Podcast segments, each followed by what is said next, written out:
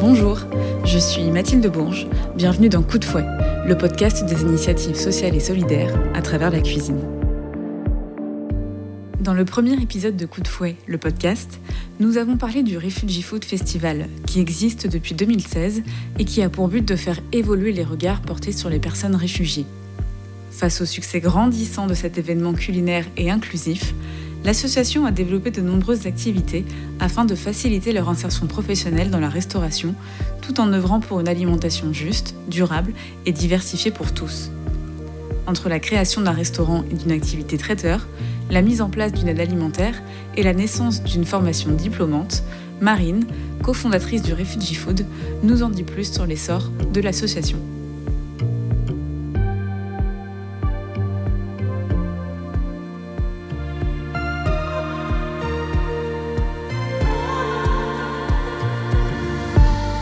Bonjour Marine. Bonjour. Donc, est-ce que tu pourrais m'expliquer un petit peu tous les projets qu'il y a autour du Refugee Food aujourd'hui? Euh, bien sûr, euh, avec grand plaisir même. Effectivement, le Refugee Food Festival, c'est notre premier grand projet, ce, euh, ce qui a vraiment donné l'élan, hein, entre guillemets, au, au, reste des activités, qui se sont du coup beaucoup développées depuis 2016. Donc, première mission de sensibilisation, et deuxième mission, qui est de plus en plus importante, si je puis dire, qui est une mission d'insertion socio-professionnelle des personnes réfugiées dans le secteur de la restauration, notamment parce que on en avait déjà l'intuition quand on a imaginé le, festival, mais ça s'est évidemment concrétisé, enfin par, la suite et on a euh, voilà développé cette, mission-là, qui est vraiment de, se dire que euh, pour être accueilli dans, son pays d'accueil, pour s'intégrer, euh, pour en fait s'épanouir et, vivre dans son pays d'accueil, qu'on l'ait choisi ou pas, ça passe par évidemment le, sentiment d'être accueilli, d'appartenance à, la communauté, à la société, l'apprentissage de la langue, mais aussi et beaucoup l'emploi et l'accès au travail. Et en réalité, dans le secteur de la restauration, bon, c'est un secteur qui a toujours euh, accueilli beaucoup de personnes étrangères euh, immigrées, parce que c'est aussi un métier qui est accessible, euh, parce que dans tous les pays du monde, il y a des cuisines hein, et, des, des, restaurants. Et aujourd'hui, plus que jamais, on a besoin de main-d'œuvre aussi Exactement. dans la restauration. Exactement. C'était vrai avant le Covid, ça allait encore plus. Là, euh, était euh, dernier en comptant les emplois saisonniers. Euh, il y a quasiment 250 000 postes vacants dans l'hôtellerie-restauration. Donc c'est énorme. Une crise énorme. Et en même temps, d'un autre côté, il y a, voilà, il y a un besoin de, de s'épanouir dans des métiers voilà, mhm. potentiellement de la restauration. Et là-dessus, on répond à cette mission en, plusieurs activités. Premièrement, une activité de formation professionnelle qui, bah, concrètement, ça veut dire qu'on a participé à la création et maintenant on pilote entièrement des formations pro qui durent six mois, qui sont diplômantes, mhm. euh, donc qui permettent d'accéder à un titre professionnel. Il y a tout un jargon de la formation professionnelle, donc je vais essayer de faire simple, qui permettent d'obtenir un diplôme de commis de cuisine ou d'agent de restauration. D'accord. Donc c'est une formation qui est diplômante, qui est gratuite. Oui. Non, seulement gratuite pour les personnes qui, qui, qui font cette formation, mais ils sont aussi rémunérés par Pôle emploi pendant la formation pour leur permettre de suivre euh, la formation dans, des, dans, une, dans des bonnes conditions. Et... Bah, exactement. Oui. Euh, et... Donc voilà, on précise bien que du coup, c'est adressé à des personnes qui ont déjà des papiers, qui sont en situation régulière sur le territoire français. Exactement, c'est adressé euh, bah, spécifiquement aux personnes qui sont titulaires d'un titre de séjour euh, qui ont obtenu l'asile en France ou qui ont un titre de séjour et qui sont sur le territoire depuis moins de 5 ans. Le seul autre prérequis, entre guillemets, c'est d'avoir un premier niveau de français, de pouvoir, de pouvoir interagir à l'oral et à l'écrit. Oui. et c'est obligatoire parce que sinon ça met tout le monde en, difficulté. Et il y a notamment dans cette formation qui dure six mois un gros volet cours de français mhm. appliqué à la restauration. Ok et aussi un suivi social euh, et professionnel tout au long de la formation, avec des travailleurs sociaux qui vraiment accompagnent individuellement chacune des personnes sur les problématiques de euh, logement, euh, enfin d'hébergement, de administrative. Et, en France, il y en a beaucoup. Ça va bien au-delà d'une simple formation de cuisine, en fait. Complètement. C'est un vrai accompagnement. C'est un vrai accompagnement. Et il y a aussi toute une série d'ateliers sur les codes du travail en France. Les droits et les devoirs, mais aussi une remise à niveau sur le, le numérique, la mobilité, le travail sur le CV, les entretiens d'embauche. on fait tout un atelier sur euh, l'alimentation durable, euh, la cuisine française, voilà. Mhm. plein d'autres à côté qui en fait ne sont pas des à côté parce qu'au-delà de d'avoir un diplôme de cuisine, euh, il y a toute une, voilà, tout un, environnement culturel du travail en France qu'il faut maîtriser pour pouvoir accéder à un travail et surtout garder son travail une fois qu'on l'a et s'épanouir dedans. Et ça, pour vous donner euh, quelques, mm, quelques, mm, un peu l'ampleur, euh, on a participé à un, gros projet qui s'appelait Sésame, qui vient de se finir et qui a, qui a euh, permis de former quasiment 300 personnes réfugiées au métier de commis de cuisine. D'accord. Depuis combien de temps Depuis fin 2019, début 2020. D'accord. Voilà, donc en trois ans, on va dire. Mhm. et depuis, enfin, en parallèle de Sésame, nous, on a monté une autre formation qui s'appelle Tournesol et qui s'adresse à la restauration collective. Mhm. Donc au métier euh, voilà, de la restauration collective, cantine. Dans les cantines, les hôpitaux. Exactement. Euh, et dans les entreprises. Voilà. Euh, et c'est des métiers aussi hyper intéressants parce qu'ils sont plus compatibles avec des vies de famille, mhm. dans le sens où c'est des horaires qui sont. Voilà. Oui, en journée, pas le week-end, pas le soir. Exactement, exactement. Et on est en train de, déployer, donc les formations tournesol ont lieu pour l'instant à, Paris, euh, bientôt à Marseille à la, fin de l'année. Et, euh, et, voilà, et on travaille aussi sur euh, d'autres métiers que, que, la cuisine pure et dure, que le métier de commis de cuisine, notamment les métiers de la salle. Oui, ok. C'est plutôt pour la perspective de 2024, mais il y a à la fois des gros besoins côté recrutement. Encore plus qu'en cuisine, il me semble. Mmh, absolument. Mmh. Absolument. Et, euh, et puis aussi voilà, des, envies de travailler euh, dans ces métiers qui sont magnifiques, qui sont encore plus en contact aussi avec euh, bah, les clients et les, et les personnes qui vont, qui vont se restaurer. et puis on développe aussi d'autres formations qui sont notamment un, un module de pré-formation pour des personnes qui, sont, qui ont d'autres freins Mhm. Euh, que ce soit qui n'ont pas encore le niveau de français tout à fait suffisant, qui ont des problématiques de garde d'enfants qui font qu'ils ne peuvent pas encore entrer en formation. D'accord. Euh, qui ont besoin de remise à niveau, notamment en, calcul mental, etc. Donc une pré-formation de trois mois pour pouvoir intégrer une formation normale. Oui, parce que c'est vrai qu'en cuisine, en fait, on a besoin d'un peu toutes ces matières premières qu'on apprend à l'école, le français, les mathématiques. Euh, voilà, c'est vraiment une discipline qui regroupe tout. Absolument. Même un peu la géographie, l'histoire avec les, les histoires de chaque pays, pourquoi on mange pas ceci, pourquoi on mange ça, etc. C'est vraiment assez complet en fait. Absolument. Et puis c'est vrai que ouais, ce sont des métiers qui sont très complets, qui demandent aussi d'être euh, euh, dans, ce module de préformation. On, on prévoit aussi de, travailler sur le corps, sur le sport, parce qu'en cuisine, c'est des métiers qui sont très physiques. Mm-hmm. Euh, il y a une grande proximité aussi. Euh, voilà, c'est aussi des métiers où il peut faire chaud dans les cuisines, où il peut y avoir de la tension parce qu'il y a le coup de feu. Donc euh, voilà, c'est des métiers auxquels il faut. Enfin, il faut aussi voilà, être bien dans son corps, en tout cas le maximum pour oui, pouvoir. on est debout toute la journée, donc il faut, être bien physiquement. Exactement. Et donc au-delà de ces formations, il y a aussi une partie restauration. Exactement, qui est qui est arrivée en 2018. Oui. Euh, avec notre premier lieu de restauration qui est donc euh, la résidence euh, à, Grain de Contrôle. Où nous sommes aujourd'hui pour cet enregistrement. Exactement. qui, à la base, qu'on a vraiment ouvert parce qu'on avait besoin, on ressentait le besoin de voilà, d'avoir un lieu pour les cuisiniers qu'on accompagnait, qu'on rencontrait. Et notamment de permettre, un peu à la manière des résidences d'artistes, de permettre à des cuisiniers qui voulaient lancer leur propre activité de venir pendant trois mois, six mois, neuf mois, prendre la posture du chef et tester leur euh, cuisine avant de se lancer. Mmh. Donc ça tourne assez régulièrement Ça tournait assez régulièrement. Euh, depuis le Covid, c'est vrai qu'on a un petit peu changé d'orientation pour plein de raisons, euh, notamment parce que l'entrepreneuriat dans la cuisine est encore plus compliqué et difficile. Mmh. Et qu'en plus de ça, entre-temps, on est devenu entreprise d'insertion. Euh, ce qui nous permet d'accompagner euh, davantage de personnes, euh, de former davantage de personnes, plutôt au métier de cuisinier, vraiment en cuisine, voilà, de, de, commis de cuisine pour qu'ils deviennent voilà, cuisiniers, ou pas d'ailleurs, pour qu'ils se perfectionnent au métier de commis de cuisine, mais pas forcément pour se lancer en tant que chef. voilà, qui sont, ce qui est quand même très difficile, faut le dire. Oui, faut le dire. Oui, pour n'importe qui. exactement. Déjà, quand on maîtrise tout en France, euh, c'est très dur, mais voilà, et on, on n'a pas non plus envie voilà, de, pousser des gens à, entreprendre, alors que c'est pas facile à nouveau. Mhm. Mais je, avant le Covid, il y a plusieurs personnes, et je, voudrais le mentionner parce que c'est des parcours assez dingues, plusieurs personnes qui, sont venues en résidence et qui se sont lancées depuis. Notamment le premier cuisinier qu'on a accompagné qui s'appelle Nabil Attar, qui est un cuisinier syrien, totalement autodidacte, euh, qui a depuis ouvert bah, trois mois après sa résidence avec nous, donc en fin 2010, euh, pardon, fin 2018 qui a ouvert son propre restaurant à Orléans, qui s'appelle Narange, avec son épouse Susanna, et qui font euh, une cuisine et un boulot absolument incroyable. Cuisine vraiment. typiquement syrienne, du coup Cuisine euh, d'inspiration syrienne. Mhm. Euh, voilà, d'inspiration syrienne. Assez originale, c'est-à-dire que on n'y mange pas forcément les grands classiques de la cuisine syrienne. Nabil, il a aussi appris la cuisine française, donc voilà.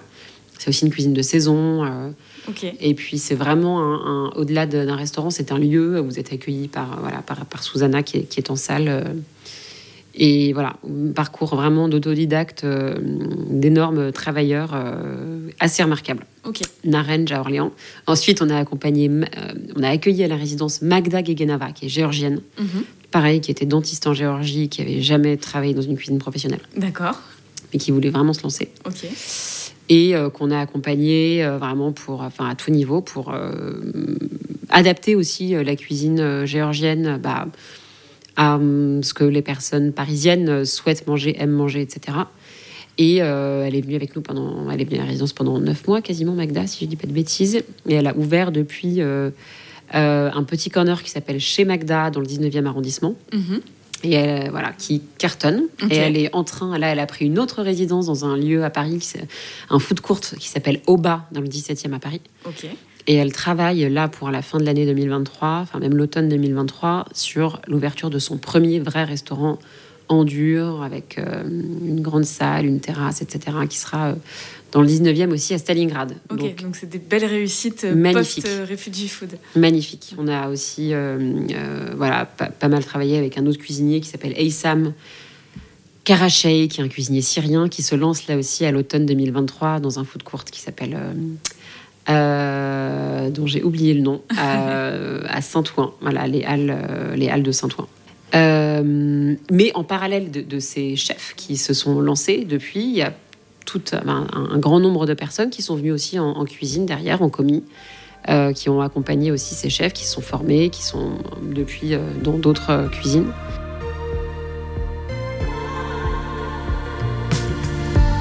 Parlant d'autres cuisines, le Refugee Food a également ouvert en septembre 2022 son premier restaurant solidaire, la Cantine des Arbustes, dans le 14e arrondissement de Paris. Ici, le slogan est simple. On mange tous la même chose, mais pas au même prix sur présentation de documents spécifiques des étudiants, des personnes vivantes avec des minima sociaux ou des résidents de foyers de travailleurs migrants bénéficient de la gratuité des repas ou de tarifs préférentiels quand le reste du public paye son déjeuner au tarif plein, soit 8 euros le plat. On y rencontre des personnes venues de tout horizon, comme Sarah, une jeune étudiante qui vient déjeuner régulièrement à la cantine des arbustes.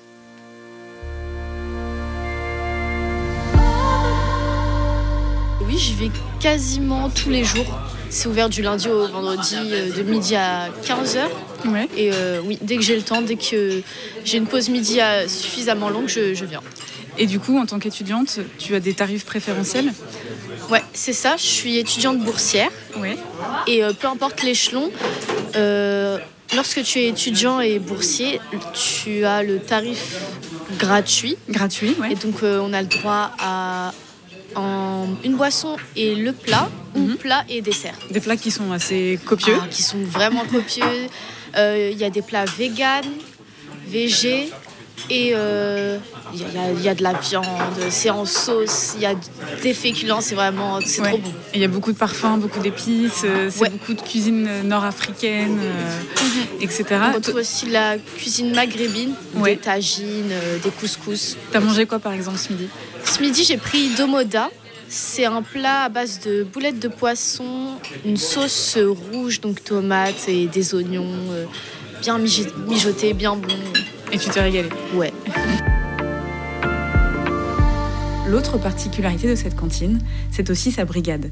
On y rencontre des professionnels de la cuisine, des bénévoles, mais aussi des cuisiniers en contrat de réinsertion, comme Ibrahimi, jeune afghan de 23 ans, arrivé en France en 2021. Bonjour Ibrahimi. Euh, bonjour. Euh, donc tu travailles ici depuis, depuis quand? Euh, Depuis octobre 2022. Et qu'est-ce que tu fais exactement à la cantine des arbustes? Avant, je, je suis plongeur. J'étais plongeur, je travaille dans plongeur. Et là, je suis augmenté un peu. Dans, je travaille dans commis de cuisine. D'accord. Donc au quotidien, qu'est-ce que tu fais? Je coupe des oignons, je coupe de ma pomme de terre. Et du coup, comment tu as connu la cantine des arbustes? Il y a une association, euh, il s'appelle les, les Amars. C'est eux qui m'ont envoyé ici. Et j'ai envoyé mon CV. Ils ont accepté tout de suite. Après, j'ai commencé mon travail. D'accord. Et voilà, et là, je. Tu parlais déjà français avant d'arriver ici? Non. Même, j'ai pas dit bonjour. Tu parles vraiment très bien. Euh, est-ce que tu faisais déjà de la cuisine avant en Afghanistan? Euh, Oui, j'ai une expérience deux ans. Tu sais déjà combien de temps tu vas rester euh, Je ne sais pas encore, mais j'ai un contrat une année là. Et peut-être je vais trouver un, un bon formation ou je sais pas quoi. Juste après cet enregistrement, je me suis moi-même attablée à la cantine des arbustes en compagnie de ma famille. Et je peux vous dire qu'on s'est régalé. Tagine, mafé, kefta, la cuisine est généreuse, savoureuse et déjeuner sur place permet de financer les activités du Refugee Food. Les locaux servent également à la production de plats pour l'aide alimentaire, dont Marine va nous parler tout de suite.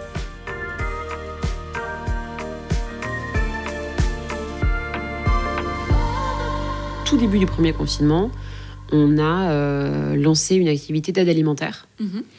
Euh, qui est arrivée en réalité euh, notamment via des cuisiniers réfugiés avec lesquels on travaillait notamment Arunaso, qui est notre, euh, le, chef vraiment de, toutes les cuisines du, Refugee Food et de toutes les activités.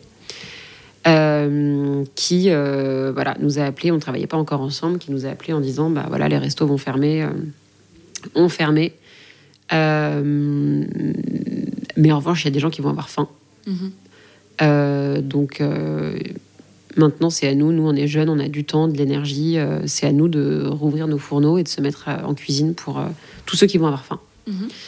Et trois semaines plus tard, on faisait ici à Grain de Contrôle, qui nous avait mis lieu à disposition, on faisait quasiment 500 repas par jour qui étaient distribués dans plusieurs points de, restauration à Paris. Notamment en lien avec les services de la ville qui avaient mis à l'abri pas mal de, de, personnes, notamment sans domicile fixe dans Paris et on s'est mis euh, voilà, avec plein d'associations, notamment Ernest, euh, Yes We Camp, Linky. vraiment, il y a toute une chaîne solidaire qui s'est mise en place de manière absolument incroyable. Et c'est peut-être la meilleure chose qu'on ait appris du, confinement, enfin, du Covid. C'est vraiment de travailler main dans la main avec d'autres assos.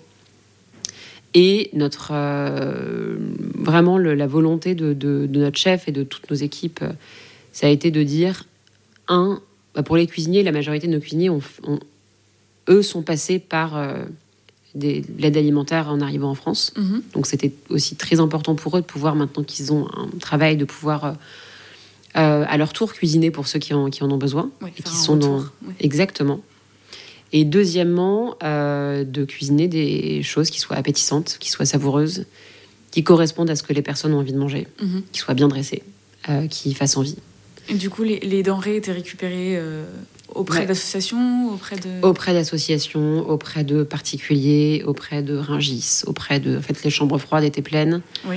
Et puis vraiment, il y avait des groupes WhatsApp, on nous appelait en disant, euh, là, on a 2000 euh, kilos d'artichauts à récupérer ce soir.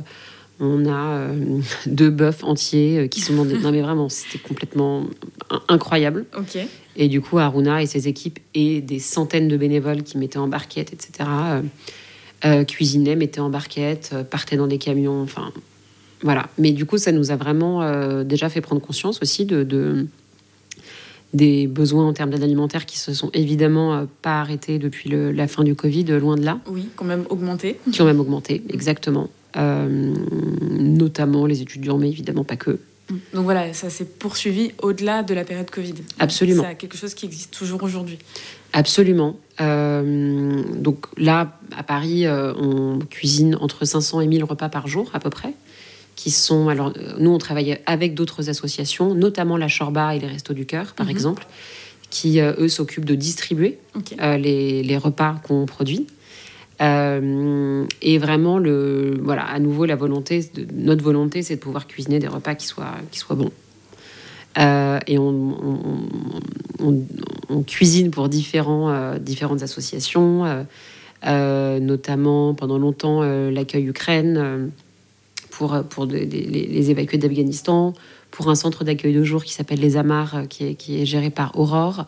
Euh, mais aussi beaucoup pour les restos du cœur, enfin, en réalité pour toutes les personnes qui, sont dans une situation de précarité euh, en ce moment.